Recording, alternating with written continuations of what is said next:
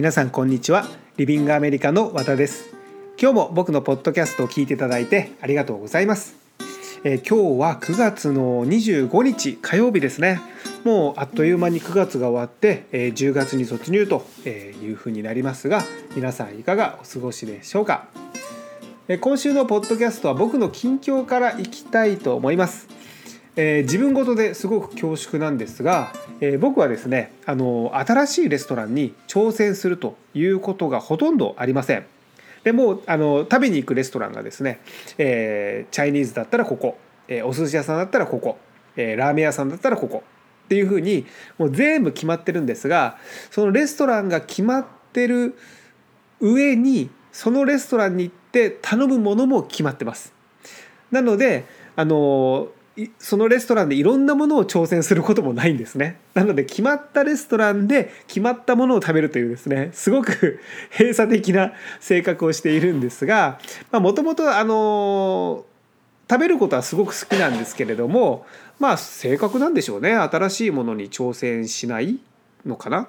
まあ、というよりもあのせっかくの外食で、まあ、失敗をしたくないというのが、えー、大きな原因だと自分では思ってます。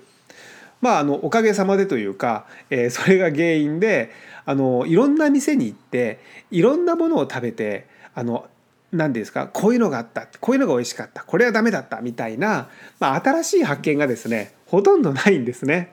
まあ、あのつまらないって言えばもう本当にそれまでなんですがただ先週ですね、えー、週末、えー、うちの奥さんの誕生日でした。であの誕生日の日ではなくてその日の前ですね前日にちょっとお昼に時間ができたので、まあ、奥さんと、えー、ランチに行こうと思ってですねえランチのお店をちょっと調べてみたんですね。でいつもどこを食べに行くっていうのはほとんど僕が決めていて、えー、さっきも言った通り僕は決まった店にしか行かないので、まあ、奥さんもちょっとつまらないだろうなと思ってで誕生日なので何かちょっとこうおしゃれなレストランに行こうかなと思ってですねあのリビューサイトをこう調べてみたんですね。でまあ例えばあのイタリアンだったら、えー、ここのレストランがいいとかここのレストランの何がおすすめだとか、えー、リビューにいっぱい書いてあるんですがうちの近くにですねすごくあの評判のいいリビューの何て言うんですか星の点数が高いパスタ屋さんを見つけたんですね。であまあうちから近いしまあいいやみたいなでちょっとおしゃれだったのでえー、ランチ連れてったら奥さんも喜ぶかなっていうぐらいで、えー、行ってみたんですがもうあの本当にこんなに美味しいパスタがあるのかと 思うぐらい、えー、美味しいイタリアン、まあ、パスタを食べたんですが、えー、パスタ屋さんでした。であの本当にパスタなんですかね、えー、頼んだのが、えーと、ボンゴレですね。あのアサリのパスタかな？と、えー、サーモンクリーム。のパスタを頼んだんですが味もすごく美味しかったんですけど一番わあ美味しいって思ったのが麺だったんですね。でほんあの自家製麺だと思うんですけれどもすごくこうもっちりしてて麺自体に食べ応えがあるというか、まあ、おい麺が美味しいっていうふうに思ってですねあのそういったこう工夫って僕のイメージだと日本なんですね。特にラーメン屋さんとかで自家製麺をあの開発したりあの日本のイタリアン、まあ、パスタだとそれこそあの自分のレストランで、えー、麺をひいてるだとかいうところがあるとは思うんですが僕の勝手な イメージでアメリカはですねそういうことをやらない国だろうなと、えー、すごくこう大雑把な国だというふうに勝手に決めつけていたんですね。なのでまあそういう先入観がなかったっていうのもあるかもしれませんがまあそこのですねあのパスタもう麺がわすごく美味しいなと思いました。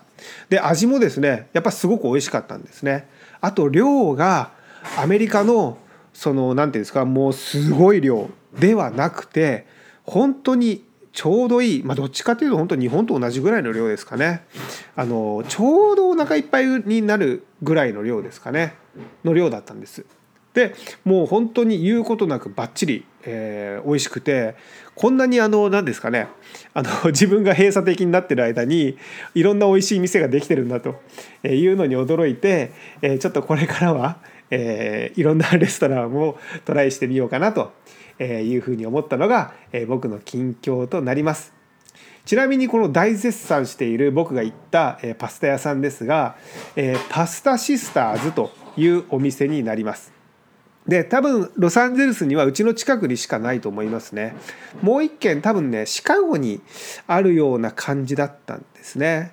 でうちの近くっていうのはあのサンタモニカの方なんですけれども、えー、そちらの方にあります。なのでもしこのポッドキャストを聞いていて、えー、今、えー、アメリカにいるもしくはこれから、えー、アメリカに来る予定があるのであればぜひぜひ行っていただきたいパスタ屋さんですね。すごく美味しいです。でおしゃれで、えー、量もちょうどよくてで値段はねアメリカのそのすごい量でえー、いくらっていうのに比べるとちょっと量が少なくて同じ値段なので若干割高感はあるかもしれませんが、えー、食べてみると納得のお値段です。えー、パスタシスターズですね、えー、もし機会があればぜひぜひ行っていただきたいお店です。はい、えー、僕の近況は以上となります。それでは、えー、今日のトピックに行きたいと思います。え今日のタイトルなんですが、えダンスサマーキャンプに参加していただいた樋口さんのインタビュー後編になります。で今回は前回に引き続き、えー、今年の夏にロサンゼルスで開催したダンスサマーキャンプに参加していた樋口さんのインタビューをお送りしたいと思います。でこのダンスサマーキャンプなんですが、えー、毎年夏にロサンゼルスで開催しているプログラムで、えー、スタジオはですねミレニアムベビームーブメントライフスタイルこの3つのスタジオに通って、えー、思いっきりダンスレッスンを受けれるプログラムになっています。でインタビューは、え2回に分けて配信していますね。で前回が、え1回目で今回が2回目になるんですが、え2回目の今回は主にあの滞在先についてですね、え滞在先でお友達ができたかとか、えで滞在先にどれくらいダンス留学生がいるものかというのとあと滞在先は学生寮だったんですが、自炊なので食事についてどうしたかというとことかあとまあダンス留学だとやっぱレッスン着が出るので、えー、選択事情について、えー、などを聞きました。それからロサンゼルスのあと観光ですね。あと買い物とかあとロサンゼルスの治安について、えー、それから留学に持ってきた方がいいものなどなどですね、えー、いろいろとお話を聞いています、えー、とっても参考になる内容になっていますので早速聞いてみてください。で今、あのー、まあ、生活してて、まあ、その滞在先が学生寮で、えーと、友達はできた？できました。なんかみんながいい人だから本当に優しいしあと年上の方が多いから。あまあそうだよね。みんな。その今の寮の、えー、と割合だけれどもどれぐらいがダンス留学生？ほぼ。ほぼほぼ。ほぼほぼ8割ぐらい。ぐらいは多分ほぼ。ダンスじゃあもう樋口さんが友達になってるのはほぼほぼダンサー。ダンサーです。そうかそうか。友達できやすい環境？ちゃできると思います。あの寮だったら。すぐできるでスタジオまでとかはどうなの？一緒に行ったりとかしてる？一緒に行ったりなんかもう一人の子が先に受けてるってなったら一人で行って一緒に帰ってくる。ああまあ時間がずれても何かしらちょっとこう一緒に行動したりしてるから。でその寮ってあの自炊でしょ、うん、ご飯はどうしてるの？あでもなんか作ったりとか一緒に作ってくれたりします。年上の子たちが「今日作るけど一緒食べる?」みたいな言ってくれるからいいんですか？一緒に作るっていうのは自分の分まで作ってくれるうん作一緒に作ったりとか、うん、レッスン行ってたらその間に作ってくれてみたいな。帰ってきたら。そうかそうか。あ温めて食べりみたいなあ本当に？あじゃあ結構そのお姉さん方が。そうお姉さんお兄さん方が。優しい。優しいあそうあれもどう？男女の比率ってどう？あ女子の方が圧倒的にだよね。多いけど、うん、なんか男子たちもなんかそこまで男みたいな感じじゃなくから男女関係なく仲良くなれるから多分。あ別にその女の子がすごく多くて男の子が少ないから浮いてるわけではではない、はい、全然仲良くなる。そっかそっか。そうだよね。うちでも今そうだよね。男の子が留学してるしね、うん学生寮ですね。ね自炊自分で作ったりもするのじゃうんするけどやっぱレッスンとか遅くに帰ってきたら、料理する気なくなるからウーバーイーツ？おお使ってる？使ってます。何頼んだ？ピザ食べました。あそう。ピザ食べて。あでもそうか。ピザもあれでしょ？一人で食べたわけじゃなくてみんなで。そうで割り勘でみたいな。結構安いでしょ安いみんなで食べれば安いと思います。いや俺その日本に帰ってまあウーバーイーツだからちょっとデリバリー、えー配達料も入るけど日本のピザってすごい高いよね。うんうんなんか2 3 0 0 0円すとかるするする。そうかウーバーイーツ便利だウねーバーイーツめっちゃ楽。えであのーあれ洗濯とかは？レッスン着とか出ると思うけどどんな感じ、うん、洗濯洗濯あ量でーできてる？できてるできてますできてます。けどなんか日本よりも洗濯の仕方が雑なのかね。から結構毛玉がついたりとかします。日本の洗濯機ってこう上品だもんね。いまだにこっちあれでしょ？2つ分かれてるでしょ？洗濯機乾燥。機あ分かれてます。で入れて。なんかすごい昭和的な昔の感じの洗濯機でしょ、めっちゃガランガランガランガランってるから相当相当回ってるな。なんか日本ってなんか今ドラム式とかいろいろあるもんね、で乾燥機は使ってる？使いました。なんか干すのもなんかちょっとなんか別に抵抗があるわけじゃないけど、まあなんかまあみんなかけてたりするから。そう結構みんな干してるでしょ。とりあえずでもなんかとりあえず乾燥機回しとこうみたいな。うーん。じゃあまあ洗濯もそんなに別に不便なくできてる感じ？できますね。できるけどお金がいることにびっくりしました。あそうかそれあのコイン入れるんだよね。コイン入れてあお金かかるんだと思って。そうかそうか寮についてる洗濯機だから、うん。そのままっていうあれがそう。あるか。そうかそうか。それは言わないといけないんですよね、ごめん。ごめんでその今観光とかはしてる？してます。レッスンが基本まあなんかその人の好みとかにもよるけど、自分が好きな先生が土日少ないから、うんうん意外と土日に観光できます。お一日使って。どこ行ったりした？アウトレットとか、なんかそこら辺のカフェとか連れて行ってもらいました。アウトレットはどうやって行ったの？行きはバスで行きました。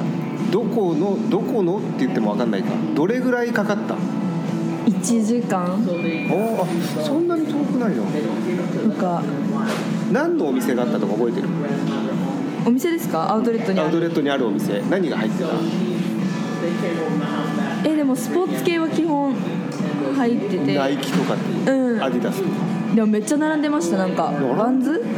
このお店めっちゃ並んでて。う入る入るのに並んでるの？うん。行列ができてだからなんかセールかなのかなんかわからないけどめっちゃ並んでてびっくりしましえ何かいろいろ買った？たアメリカンイーグルの。おー。セールしてるやつを買ってあとカルバン・クラインのあレッスンできるやつを買いました。カルバン・クラインはレッスン着で売ってるわけじゃないよね、うん。これをレッスンで着れるなみたいな。おーやっぱ安い。まあ多分日本よりかはうん。安いと思うけどそんなに安ってなるほどは安くない。あーまあまあ安いなぐらい、うん。アメリカンイーグルって日本にあるの？あ日本に東京にはあるけど福岡にはないです。あまだ入ってない。あそうなんだ。じゃあ一応知ってはいたいアメリカンイーグルなんかこっちで言ったらなんかこうギャップにちょっと毛が生えたぐらいのあブランドだから。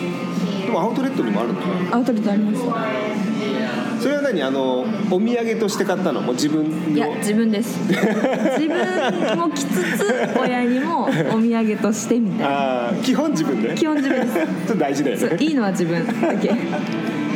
いいないいなで今こっちでまあそのサマーキャンプで生活しててまあ移動とかも自分でしてるわけでしょ、そもそも樋口さんのアメリカに対する治安のイメージってどうだった？日本にいる頃アメリカ行くんだってなった時にうーんめっちゃ悪いイメージでした。なんかすぐ撃たれるんだろうなって。銃社会で。めっちゃそこら辺でなんかこう犯罪が多発してる、うん、めっちゃ撃たれるし なんかすぐ物をこうひったくられる。っあバッグとかもバーっていう。な、ていうイメージでした。あのーいやそうだと思うよ。俺も自分が留学する時はそうだったし、やっぱりねこんなに SNS とか、ん。あの Google とか情報が出てても、ん。やっぱりニュースとかもね、ごいこう犯罪がありましたとか日本でやるとやっぱりイメージは悪くなると思うしで実際に今生活してみてて今どんな感じ？えなんかまあ日本に比べたら悪いとは思うけど、こう目あったりしたらなんか「Hey」みたいななんか「Hello」みたいな言ってくれるから、そういうとこでは、なんか日本人と違うなっては。まあちょっとそのフレンドリーな感じってこと、うん。めっちゃフレンドリーなじゃあ逆に移動とかで自分が気をつけてることがある。バッグは必ず前に持つ。あなんかそういうところで。ああんまり大金を持たないことといいね。バッグはそうですね前にあるのとポケットには何も入れてないです。ー。基本バッグの中に携帯も日本だとポッケに入れてこう取りやすいようにするけどちょっと怖いから荷物はちゃんと入れて。バッグの中には素晴らしい素晴らしいであのーまあ思いつけばでいいんだけど、あ思いつけばでいい、うん、そうだね。日本から持ってきてあこれ役に立ったなっていうのある？役に立ったの？えー、なんだろう。あでも白ご飯とか持って行った方がいいと思います。あのチンして食べれる。あそう？あのあんまりご飯が美味しくない。ご飯粒が美味しくなくてびっくり。あそう。あそうか。だから持ってきてなくてあも、ま、持ってきていけばよかったなって思う。ご飯はあるけれどもやっぱそれでも日本からあのこういうあれでしょ？電子レンジシートレンそれのやつを持ってきた方が断然。ごめんごめんもう俺こっちが長くてわからないんだけどやっぱ違う。違います。チンする違う。チンしてもまだチンする方が美味しい。うんなんかパラッパラすぎてこっち。あまあね。パラッパラだし細いし長いし。ああそうね。絶対。えそれは何？寮のご飯？それともなんかどっかでお持ち帰りしたご飯？あ量もだしご飯食べに行った時も基本こんなにパラパラなんだ。なんかやっぱ日本が美味しいですご飯は。うわお米？お米が美味しい日本あはそう。今度から言うわじゃあ。う ん日本の方が味的なものね。うん。美味しいかえじゃあごめんちょっとそれるけど本当にじゃあ炊いた日本ってだって炊飯ジャーって言ったら、うんうん。もうすごく結構いいでしん。ょ、そしたらもっと美味しいってこと？チンでも美味しくて。あチンでも美味しいけど炊飯器で焼いた方がもっと美味しい。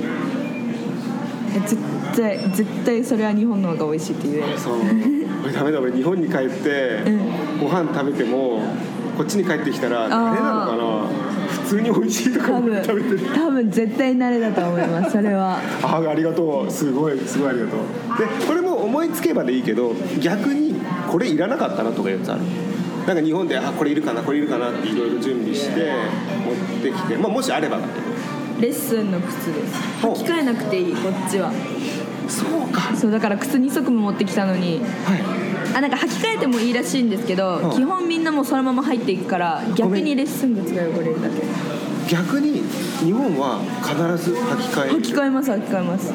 あなんかまあ履き替えない人もいるけど基本履き替えるのがまあ、日本は常識,、うん。常識っていうか常識そう普通。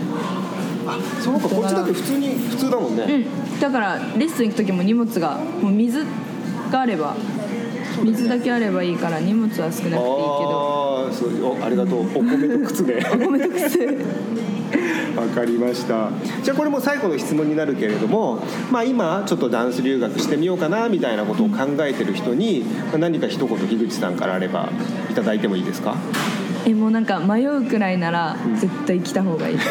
もう絶対来た方がなんか自分の何かが変わります。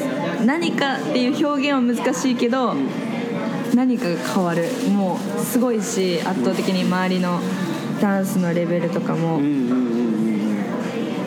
なんかあとなんだろう踊れたっていう満足感。できたみたいな感じがめっちゃすごく得られるし。絶対成長する。気がします。いいね。これが録音なのがちょっと悔しいぐらい 今樋口さんがいい顔してるんで。絶対成長樋口さんはもうあと何日？あと 45?